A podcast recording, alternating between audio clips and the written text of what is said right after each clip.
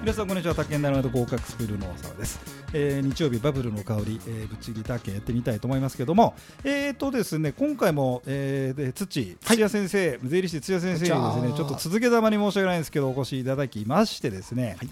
えー、前回までいろいろこうね税金関係、ね、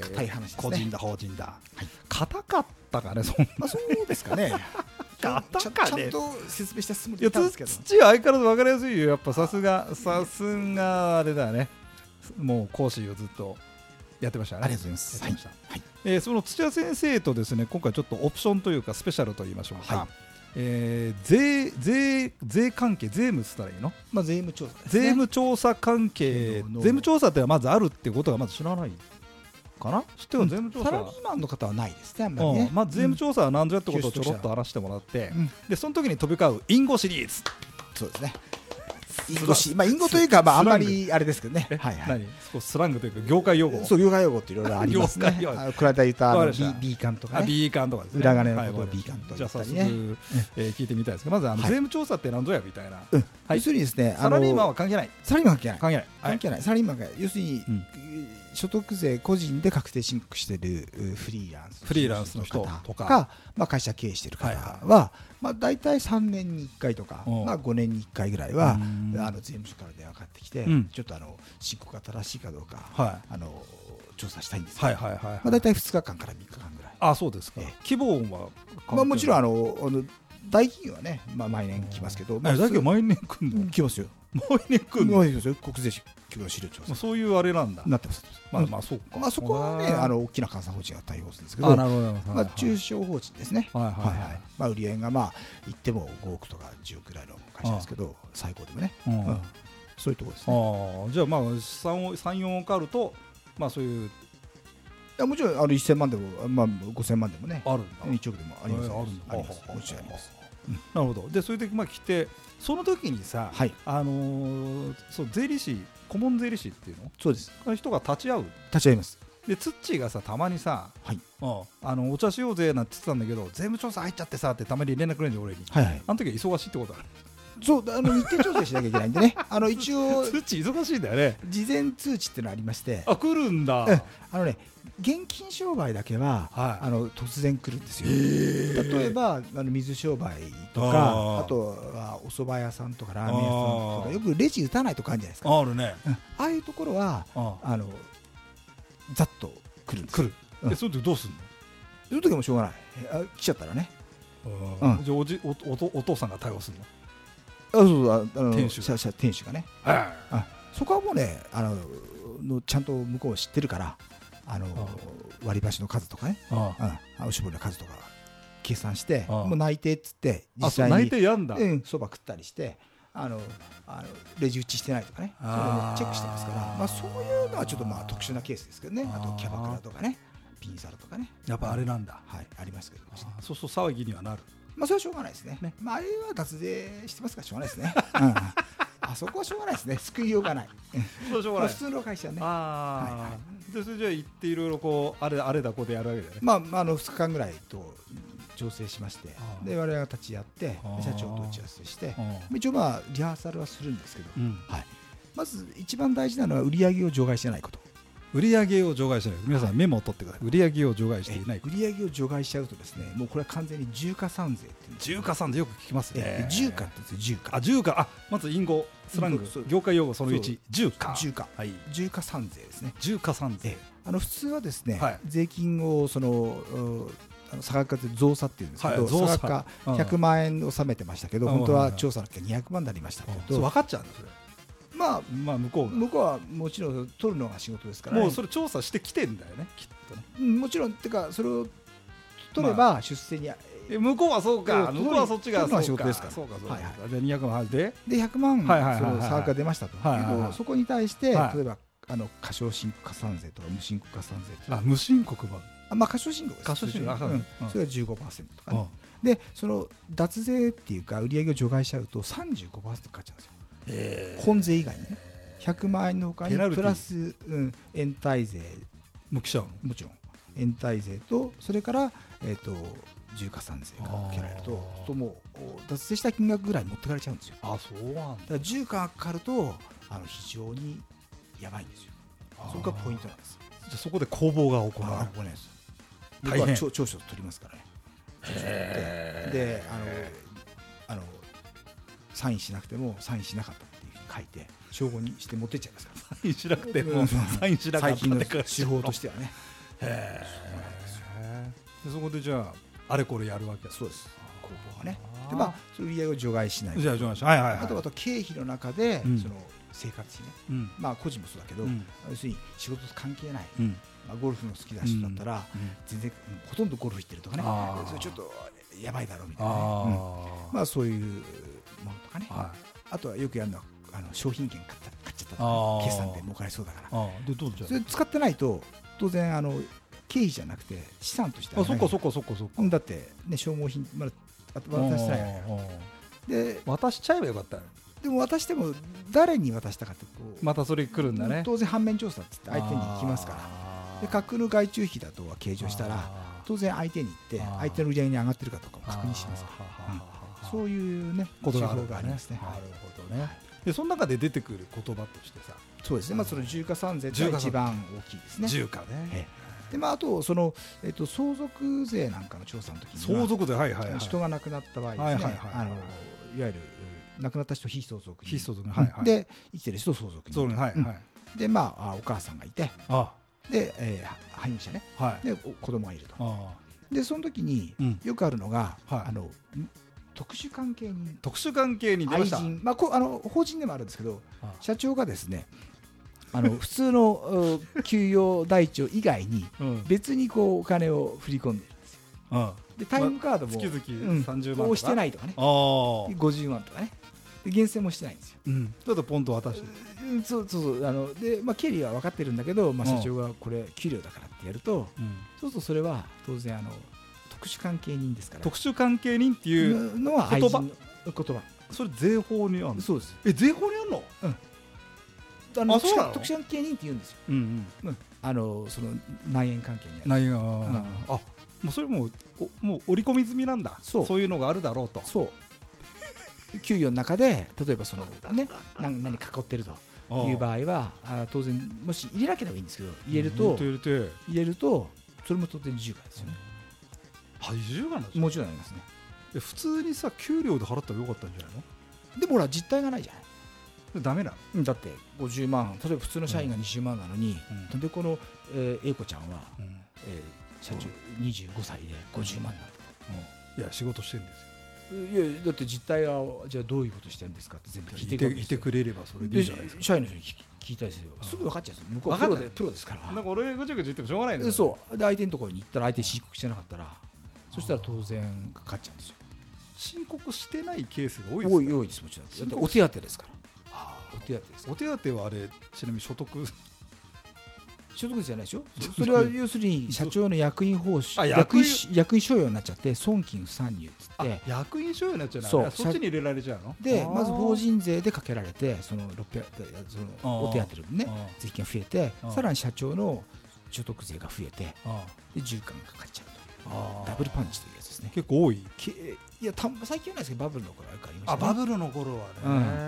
ん、中小企業がねおっさんが元気だったから、ね、そうそうそうそう羽振りよかったもんね、うん、いっぱいいたよそういうのはなで特殊関係人のことを2号さんって言うんですよ2号さん、うん、およく聞くねでしょ2号そうあれはね、うん、相続税法のよく丈夫で第何条、うん、第何項第何号なんあるねあるねに規定されてる2号えあれ相続税法のあれなのその税法上のことだからね2号二号さんでで2号に規定されてるんですよそのなななんだら何条第2項第2号そうに該当するそうそうそう宅建業法でさ第あるね第2号あるねあの2号なんですそこから来てるんですよ2号へえだからだから2号さん2号さん2号さん2号さん2号さんって言うんですよそうだよね。要はあんま3号さんとかいかないもんね、2号さん。まあ、2号さんが、まあ、何が何人のみたいな。そうそうね、なんで4号、5号がね、そうですね、鉄人アトムじゃないかな。ねないですね。そういうことなんだ。そうなんです特殊関係人、はい。 2号。結構ありますね。ああ、やるか。焦っちゃうね。ね。そういうのはね、事前にあの社長に、あのやばい経費は教えてくださいねと。あ、ゼリーはやっぱり言うの？もちろん私はお客さんとはあの打ち合わせしますややっぱそうな人と分かんない分かるだってこっち見てるから分かるそれ分かる分かるから分かるからだからちょ分かん ないこれさじゃあちょっと顧問やってくれって言った時にさいやだからもう最近は付き合わないけど昔は若い頃はね客取らなきゃいけないからやったやってたけど、うん、どうどうやっぱ分かるんだ分かりますよ水商売とかね完全にやってますからねだってラブホテルなんかあの変な話あれもう全部ロムで管理されてるんですけどあれ実際の会計書に出すロムと帳簿とあの別のもう別のロムがあるんですよチップがあるんですよそっちが正確なの全部それを探しに行くえあそうなの、ね、そう満室とかってあるじゃないですかあれは別のあれがあるでそれを探し出すのが仕事なのじゃあ何あの申告してるのは別のロムなのそうパチンコ屋もそうですよ脱税業者ナンバーワンと出てくるじゃないですかみんなあ出てくるね、うん、あれみんなそうですよあの要するに現金商売パチンコ屋とかラブホテルとかああそうか現金商売か、うん、一番やっぱり脱税業者あと土建屋とかね要するに裏金ね、まあ、B からあ B それはどうなの B あそうだよね、キャッシュバックでしょキックバックでしょキックバックでしょおっしゃるキックバックもあれもそっかそうどうすんだろうねやっぱりほら親会社で15%ぐらいさよこせとかで35%取られますよあ取られちゃう使途不明金ってやらない限りはだから親会社の仕事を失いたくないから、まあ、そのその会社が泣くという形になりますよね使途不明金ってよく聞くけどあれは何経費になんねんなんないあれはもう45%かかりますねえそうなの、うんまあ、使途不明金普通使わ使わないでしょでかい会社以外は今でも今も使ってるのが、ね、昔よく聞いたじゃんバブルの頃の使途不明金とかあのそういうの科目ありますけどまだあんのありますよありますけど最近見たことないですねへえーうん、あるんだまだ、うん、あるあるでもあれはもちろんあのあの経費にならないからダメです何になっちゃうし資産何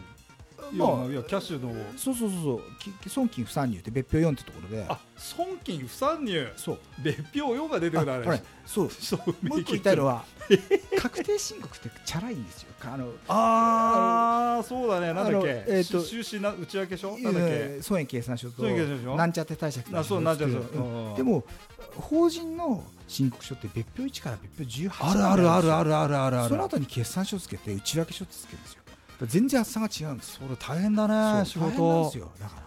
だから会社の方はお金がかかるんですよ大変だね、うん、あれやら素人さん作れないですよいや作れないね、まあ、確定申告だったら国税庁のホームページでねあのできるけどさすがに法人のあの別府は作れないですよものが違うんだものというかそのそう作るその完成物が違うんですよ、うん、そこでもやっぱ差が出ちゃう費用がねはあで別府4のところ調整する別表4はそういう役目がそう別表1が税金の計算で別表4っていうところで例えば、えー、100万円あるんだけどこれ愛人に払ったやつだから損金不参入しますって600万って入れれば、まあ、文句言われないけど別に払うことは構わねえけどってことだよねそこで会社が否認自己否認すればいいんだけど普通しないからそれで3日って10か3000円みたいなそんな感じなるほどねそういうことですかわかりましたありがとうございました、はいあのじゃ今日の結論はですね、はいはい、別に2号がいてもいいんだけどってことで、ね、そうです2号がいてもいいんだけど経費にはなりませんよ とだからそれじゃちゃんとだから使途不明金になっちゃうなんなるね逆になんか特に怖いのはあと奥さんが経理やってたりするとですねどうす大変だよもうその後修羅場ですよっていた税務署帰った後、うん、そうそうそうこっちはもうもう諦めたさようならみたいな感じでもある種諦めが必要ですよね そうですねそんな、そういう、そういうのもいっぱい見ましたからね。あった、この、この。ありましたよ。でも、なんか気持ちはわかるけどな。ね。しょうがねっちゃしょうがないよね。うん、ねただね、我々の、ね。今なんかで考えると、昔 は、昔は若い頃は税務署のお父さんだったんですよね。我々があそうか税務調査来る人たちが年上だったんだねで土は若手税理士だったんでしょ30ぐらいでしょ30ぐらいそうだ、ね、大体40とか50来るんです戦う気が、ま、戦う気満々だった今は逆にさそれ土パワー勝負だよいつもね戦うよね戦いますけど戦うよねあんまり喧嘩しないですよ最近ねで最近はね税務署のお父さんじゃなくて自分がお父さんになっちゃった 若い衆で若い衆が来るんだよね若い衆からやりにくくなる大丈夫大丈夫あのだからあのお父さんにね、うん直接連絡して統括官ですね、うん、そこと話すのが一番早いですね統括官だ、ね、そう各部門に統括官って一番偉い、まあ、えー、係長課長みたいな感じかな、それはあの何税務調査うんぬん来てさ、うん、まあ、いろいろこう見解のそういうがあるじゃんあで来ないケースがあって定石っつって調査官にもランクがあるんですよ調査官にもランクがあるそう統括官ああここに土がまたがいっぱいあるんです何これこれこれあのこ東京んな名簿あんこのれメンバーあるんですよちゃんとで全員の出てんのこれ出てるよ全員あの何あの東京局はねこれは毎年出てるんですよこれ道調べるんですよこでこれいは何売ってんのや売ってない税理士が税理士が持ってる秘密の名簿あなの違う違うくれるあのくくれれるるのようんくれる税理士会からあそれで何これでであこれ見て書いたね統括があで法人一部門とこういろいろ税務署によって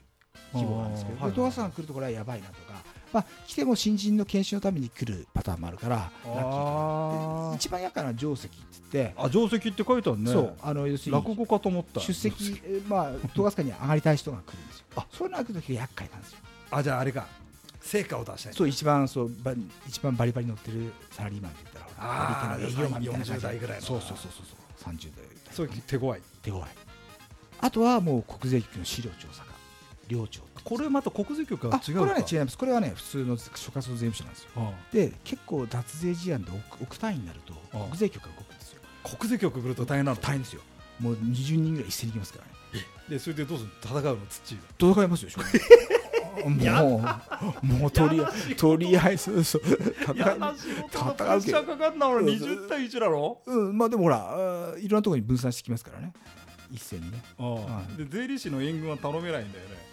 あまあいてもいい関係ないからね税理士連合で戦うそう別にいうそんさなに構想事件じゃないんだあもんね別にね、その税務署 OB がね、今、あれって関係ないからね、でやっぱり、ね、その資料調査方、領庁って資料調査課っていうのあは領庁そう、あマルサと違って、マルサは脱税事案なんですはいはいよ。はいで、はい必ずマルサだと、あああの実刑判決食らうんですよ。あれさ実験案件じゃないからあれただ、内定に半年ぐらいかけて、あで、1年ぐらいかけるんですあよ。ああだから見せしめなんですよ。費用対効果としては薄いんですよ。あじゃあ丸さったら結構大げさなっ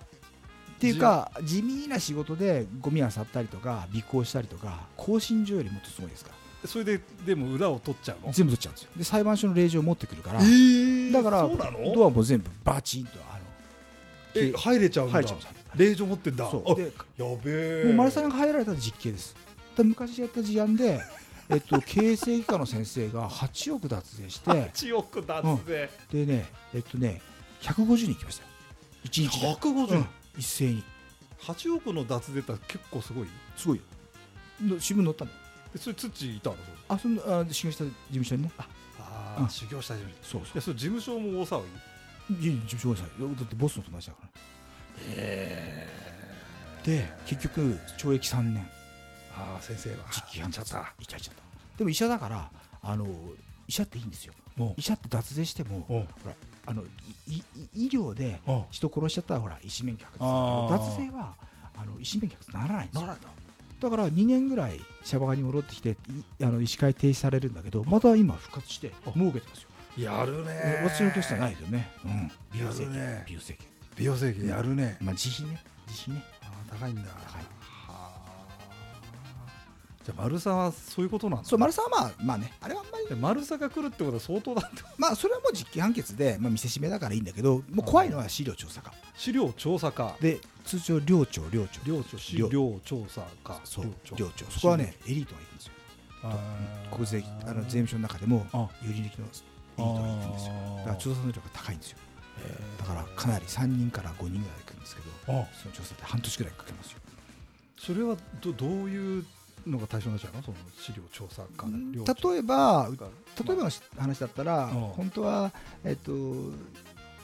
20億円ぐらい儲かってるんだけどあ1億円ぐらいしか申告してないとそかんなのありなそうそうのそあういるのそういう人はいる いるいるいるよ相続税でもそう例えば本当はでもやってるやってやってるからねやってるからねそうそうそうああったケースとかいろいろあるよ例えば一応がなんか一応が現金が3000万円しかありません死んだ時に言ったらえうん資料調査のやつが来てうんで話してたらあのトップのやつと「なんで来たの?」って言ったら「いや先生3億円あるはずなんですけど」って言われ て「ええみたいな話税理士の人わ言ってこなきゃ分かんないかそう分かんないけどさこれいやそれしかないって言うから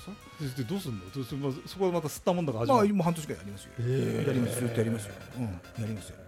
まあ、もちろんいくらか払いますけどね、まあ、10か返してするようにしますけど重課は回避できる可能性もあるんだそのそんな調資料調査課が来ちゃってもまあまあ可能性としてはあるけど低い低い低い低い低い低い向こうもその 向こうはやっぱそれりやっぱりエリートですからねやっぱりすごいですよやっぱり普通の人とは違いますからねえーそれでそのそれツッチンと連絡来るわけなのその誰が来るよあ来ますよ来ますよ資料調査がうん、載ってますよここにええー、何本かでその時はもうあれよ気合い入れなきゃだめなそうそうこっちもだから作戦だってあと OB の先生といろいろ話してああ、うん、もう総力 戦総力戦この先生知ってるんだけどとわけがんないこと言って総力戦でのそうそうなんですよもうそれはね最近はないけどまあそうですね数年前ありましたねまあたまに、ねうん、まあ30年以上やってるね、そうねこの世界もね。というのじゃちょっと時間が、はい、すみません、ありがとうございました。はい、以上軍で土屋先生でしたけど、あの土あれでしょ、今後またうちでうちでというか、あはい、あのなんか講座をもうぜひなんか相続で誰か死んじゃったとか、はいはい、そういうネタのセミナーとかどうよ。あもちろんやらせていただきね、あの日野木監督っていますから、うちにね。お美しい方、えお美しい方、本気出すと本気出すと綺麗なんですよ。ああ、そうね、そうですかね、ええ、聞聞いてと怒られますけど、ね、そんなこと言って、すごい綺麗ですね。ひろき監督ちょっとまたもしかしたら。打ち合わせをね、はい、写真に騙されてばっかりいますから、写真はい、はい、その辺の話は出せないですね、これ、出 せないですね、いろいろありました。はい、わかりました、すみません、はい、ありがとうございました。どうも失礼します。